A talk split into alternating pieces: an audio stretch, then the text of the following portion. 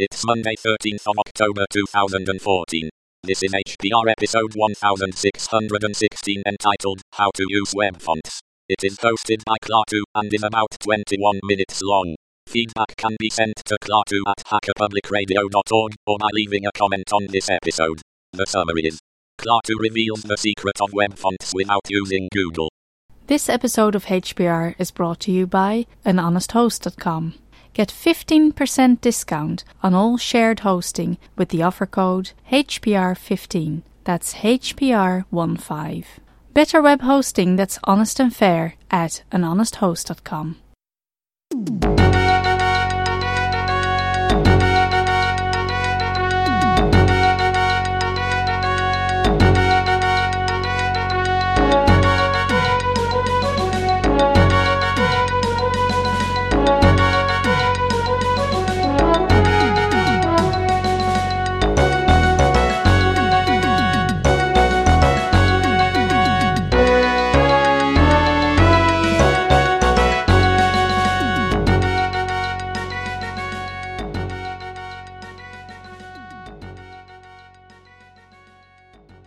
Hi everyone, this is Hacker Public Radio. My name is Klaatu. Today I've got a couple of web tips for you. I don't mean like web browsing tips. Uh, I mean web design tips. And I don't mean design tips. I just mean some CSS. So I've been kind of surprised lately at just how many people don't know about uh, web fonts, or rather don't know how to use web fonts. Um, a lot of people lately, I mean, for a while there were no such thing as web fonts, right? For a very long time. Like you had five fonts on the internet that you could use. And that was, you know, that sort of magical quint, quintet of, uh, of Microsoft fonts, I think. Maybe one Adobe one snuck in there or something. Um, and that, and that was it. That's what people got. And, and it was kind of anybody's guess as to whether or not you could actually even even expect your users to see those fonts because if they were on one system and you were on another, then then even though you may be specifying one font, they might not actually have that font in their system. So it just defaults to a generic, you know, serif or a sans or whatever. So for a very long time, I, I would say for most of the web's existence up at, you know to this point, uh, there were no there was no sense of you know fancy fonts on online, and that led, of course, as as these things do, to a lot of horrible, horrible workarounds. People doing things like writing out their fancy title and and then exporting it as a PNG and and then putting it just as an image at the top of their page, and that's just kind of sad. And and generally, since most people don't know how to index a PNG, it was also quite quite a lot larger in in file size than necessary. So that's silly. But but worst of worst of all, I, I guess, is that the fact that that's not readable by by by anyone, you know, by computers or or or screen readers or anything like that. If it's just a graphic, that's not something that's that's that's really not really a valid piece of information for a text-based uh, area like the internet has been. So, um, at some point, I I remember, I mean, and I'm talking very very recently here. There were some there were some sites that literally required Flash to they would they would you know supposedly helpfully render your fonts, but it was like a Flash plugin, which to me is like way up there on pointless uses of Flash. And believe me, um, that is a pretty big list anyway. But yeah, that that was a silly one. And then around the same time that I'd heard of that, Google came out with what largely is being seen or has been seen as, as kind of a game changer for fonts on the web. And that is Google Fonts. And it was this easy, really slick, exciting way you could go to this magical land called google.com slash fonts and you could just pick, it was like a store. It was like font store and you could just pick free fonts and you could, you could put them in your briefcase or something and, and and they would give you this snippet of code, and you copy and paste that code into your header uh, of the page of the web page, and and that does it. That works. It it brings in this font. Now, the the really unusual thing about this idea is that it's it is importing fonts from from Google. Um, and I'm still waiting for, for that one person out there to to come up with a way to exploit that. But um, it's just, just kind of this idea of like, I mean, just for a font, you're just bringing in a font file from a Google server somewhere. Which, I mean, that's fine, and nothing against Google or anything, I say, um, sarcastically. But I mean, that, that is fine. It's totally fine, but, but why bother? It just seems like sort of overkill. Because there's this rule in CSS called at font face. That's at the at symbol font dash face. There are a couple of different. Um, I don't really know what they're called to be honest, but they're they're they're the at symbol rules, and they're um, they're they're almost I would I think of them as macros, if you will, like an RPM uh, macro or something. And and there's a couple that I know of, and and the two that I've actually used are uh, at import and at font face. So at import, which you may or may not have used, is to import the contents of another style sheet. You know, it's kind of like an include. So if you do an at import and then the path to some style sheet, then you are you're saying, okay, web page, use the style sheet that I'm giving you right now, and also insert all the stuff from this other style sheet as well. And then you get both style sheets for the price of one. And that's kind of kind of useful, really. So um, the at font dash face rule allows you to define your own custom font names and font paths. So, for instance, let's say that you've got a web server. It could be your own physical web server, it could be a shared host, it could be a VPS account. Doesn't really matter. A dedicated uh, account doesn't matter. Um, it, it, could be any of these things. As long as you've got access to it, you can you can do this trick. So the first thing that you need to do is get a font onto your server. So you should look through a bunch of fonts, find the one that you like, make sure that they're free to use and redistribute and all that other good stuff, and upload it just as you would any other file, like an HTML file or CSS file or whatever, PNG, whatever. Upload it to your to your server. Ideally, I imagine you would probably want to put it in a fonts directory of some sort, just to stay organized. You of course can find lots and lots of different fonts. There's the uh, League of Movable Type. You can get fonts there. A lot of times with like Fedora and well, Ubuntu, both of those distributions really, they have a, pretty good set of like free fonts that you can you can grab. I think in Fedora um, there's a group, a Yum group that you can install for just like a bunch of fonts. So, and I think it's even, and there, I think maybe the design one has m- even more fonts or something like that. Point being, there are free fonts out there, and if you go to slackermedia.info, you can also find free fonts there in the Great Linux Multimedia Sprint Volume 1. There's like 2,000 fonts or something absurd like that. You can get all all the fonts you'll ever need from there, and they're all free. So you download those and you find one, you muddle through all these different fonts, and you upload it to your web server. Put it in a directory maybe called fonts. I would also give it a, a very friendly name, i.e., don't have spaces in the name, don't have exclamation points and slashes and dashes uh, in the name. Just make it something simple. If, let's let's just go with um, um, what is it? Typo slab uh, light. Typo slab Light dot light.ttf.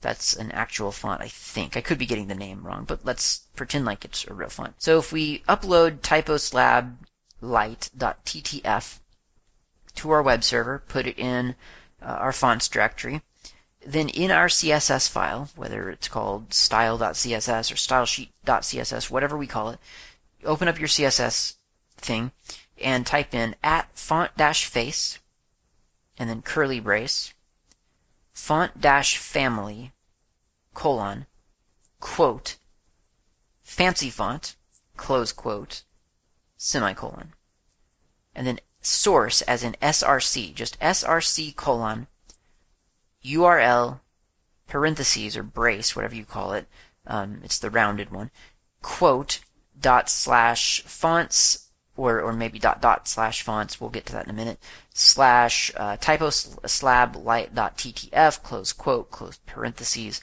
close semicolon, and then close the curly brace. You've just created a rule, a font rule, for your CSS, for that CSS style sheet. What you have done is you have defined a an arbitrary name, I call it fancy font, So font dash family colon fancy font. That means that whenever I say fancy font in you know in the rest of my style sheet, it's going to substitute whatever the source of this font is. And of course, the next line is the source of the font. And the source is a URL, and that URL is pointing to uh, the fonts folder and then the name of the font. Now, the fonts folder could be in a couple of different places. It really it depends on you, and it depends on how you organize your website. The the the real professionals, from what I've seen, tend to organize all their CSS in a folder called CSS and all their fonts in a folder called fonts. I've tried to get in that habit myself, so um, maybe you should too. I don't know, however you feel about it, but if that's the case, then I would do, you know, if my style sheet is in a directory called CSS, then it would be a dot dot slash fonts, right? Because I have to go back out of my CSS folder and into the fonts folder and then find typo slab light dot ttf.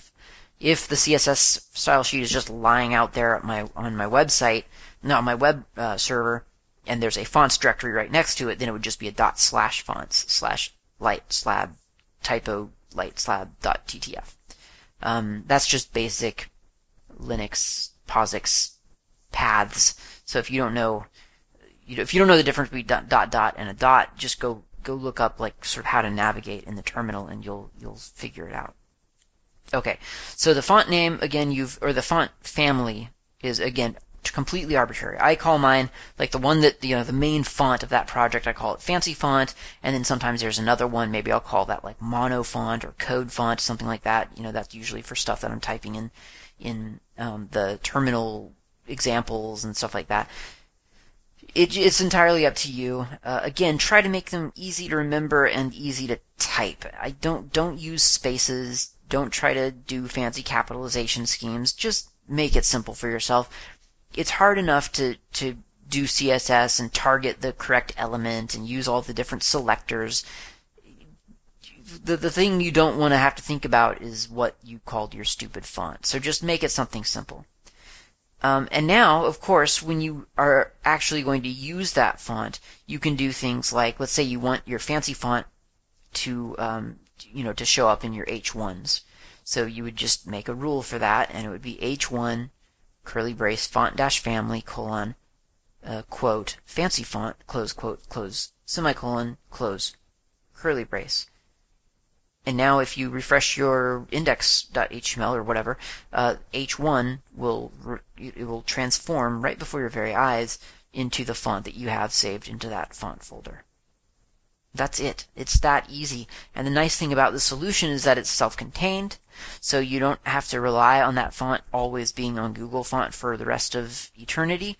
The font exists right there with the rest of your project.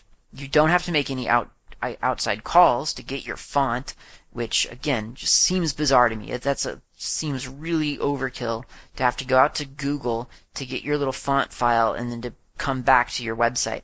I mean, Google even gives you, when you go to the Google font thing, it gives you like an estimate of like, hey, if you use this font, it'll only slow your website down by this much. And it's only milliseconds. It's the modern web. It's not that big of a deal. But it is, it is kind of nice to be able to just download a font and then put it on your font, uh, on your server and just, again, just kind of make everything self-contained. I think ideally for archival purposes and, and just sort of um, self-contained containedness, I think that's it's, it's kind of a nice solution to be able to just have everything right there together, archive it all, it's preserved forever. So that's how you use web fonts. It's not hard. It's actually quite easy. Have a great time with it. If it's not working, and it won't work at some point, you know, something's going to go wrong. There's a couple of things to check. The first thing I do is I check whether I'm targeting my CSS correctly. So if the H1 didn't go to my fancy font, to my slab league type.ttf, then am I actually targeting my H1? Am I sure that that's correct? Maybe it's maybe it's wrong. I mean, probably if it was H1, I would. I mean, that's a pretty broad rule. But let's pretend like it was, um, you know, some div uh, H1 and then the fancy font. So make sure that that's correct. So, you know, just put an arbitrary rule in there, like color colon red semicolon, and, and see if your H1 turns red. If it did turn red, then you know, okay, you are targeting the correct thing. You just did something wrong with your, your font. So the next thing that I do, and I always get this wrong, is it's just a stupid typo in the name of the font. Even though it's just fancy font, which is about as simple as you can get, um, I always, I there's always a typo the first time. It's it's always, you know, Fance font or something like that, and it's like, oops, forgot the Y add the y in there, suddenly it works. It was a dumb mistake. Um, and that's one of those things that you're going to look at, and you're going to look at, and you're going to look at five times, and you're going to not notice that there's, you know, that you dropped the y or, or whatever. And then finally you're going to realize, oh, I did drop that y. I need to add that in there, and then it'll work. And you'll feel like an idiot. Uh, happens to me all the time. Um, the other thing to check if, if, if you're, if you've targeted correctly, the name of the font is correct, make sure that your path is correct. Um, dot slash fonts slash slab typo light dot ttf you know you're sure that that's right? I mean maybe what are you look at your server make sure that that's where your font is stored is, is that where it is. Um, are, are, do you know your linux paths well enough to be sure that it's just a dot slash or should it be a dot dot slash? Or should it be a dot dot slash uh, web stuff slash fonts slash slab typo light dot ttf. Um, so make sure that you've got all your different paths correct because again, that's kind of one of those stupid mistakes that one does tend to make in the heat of the moment. Uh, and then finally, last but not least, check the the file itself. Make sure that you've named that file what you think you named it. I've done that too because I get fonts from all over the place sometimes, and I will rename them so that they're simpler to type, and then in so doing, I screw it up. I, I call it, you know, slab typo light with a capital L for no reason dot ttf, and then in my CSS I do it slab type light with a lowercase l dot ttf. Again, a stupid mistake, and it's just kind of something that that the more you practice, the less you will be prone to doing those things. Um, so that would be the, the last thing that I can think to check. Now, if it still doesn't work, if you tried all that stuff and it's just not working, and you're sure you've gotten all the spellings and the paths and all that other stuff right, then maybe just try a different font. Um, because, I mean, it could, in theory, you could have gotten like the one font file out there that just for some reason isn't, you know, it can't be parsed by a web server for for some reason. I can't really think of a reason, but let's just say it could be, and maybe that's it. So try it with another font. Just do a, a sanity check um, and see if that works. Now, for me, since I usually work only on my own sites, or if I'm working on someone else's site, it ends up frequently um, using a lot of my assets. I have kind of a set a set uh, standard set of fonts that I frequently use, and I just kind of carry that folder from server to server, and so they're everywhere, and I, I tend to, to kind of just fall into like, oh, th- this is my set of, of fonts, and it becomes again, it just kind of you, you become less prone to all the mistakes that way. But I mean, if you're you, if you're working on a bunch of different sites, obviously that's not something that you're probably going to have the luxury to do. You're probably going to have to have the client figure out which font you want to use, and then go with them depending on what they've they've picked out. But those would be the things, you know, for troubleshooting. That's that's what you want to do. So I do hope that has been informative. Thank you very much for listening, and I will talk to you next time.